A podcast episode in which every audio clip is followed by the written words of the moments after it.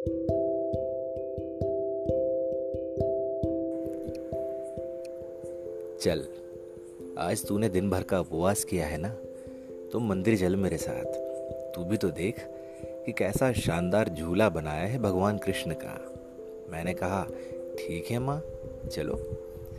मंदिर पहुंचकर कृष्ण के झूले के सामने दो केले माँ ने बड़ी श्रद्धा से चढ़ा दिए। जिज्ञासु मैं सोचता रहा कि यार बाज़ार में एक से एक फल है। माँ ने तो भगवान को सस्ते में निपटा दिया। दो केले, बस। खैर, घर आते समय रास्ते में माँ ने कहा, तुझे पता है, कृष्ण को केले क्यों चढ़ाए जाते हैं? हैरान? मैं एकदम हैरान। मैंने पूछा हाँ बताओ, ये सवाल का जवाब तो मुझे भी जानना है। केले क्यों? माँ ने व्यंग कसा। बोली, वाह रे ब्राह्मण, वाह। किसी ने अगर तेरे से पूछ लिया तो क्या जवाब देगा? नाक कटवा दी ब्राह्मणों की। मैंने गंदी सी स्माइल देकर कहा, बताओ ना यार, केले क्यों?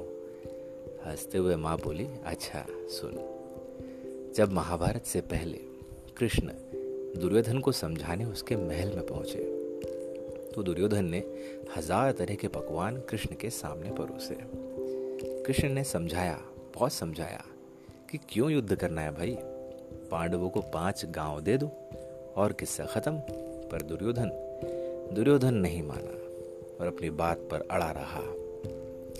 तब कृष्ण ने कहा कि मैं विदुर के यहाँ जाकर के थोड़ा आराम करना चाहता हूँ।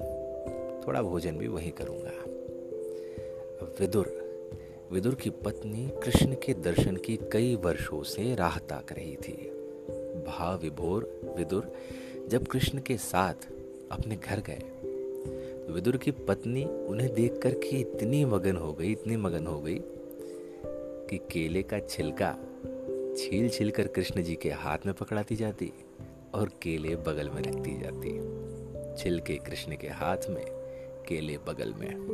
और कृष्ण कृष्ण भी बड़े प्रेम से सारे छिलके एक एक करके खाते जाते। जब विदुर ने देखा तो पत्नी को बहुत डांटा। कृष्ण से बोले, प्रभु, आपने छिलके क्यों खाए? कृष्ण बोले, जितने प्रेम से माता ने छिलके खिलाए, मुझे हर टुकड़े में इतना स्वाद आया, जो कभी किसी भी पकवान में आज तक नहीं आया।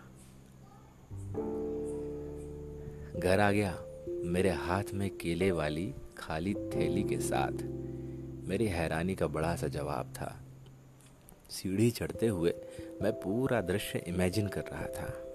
इतने में माँ बोली, मेरे कन्हैया, ले, तू भी दो केले खा ले।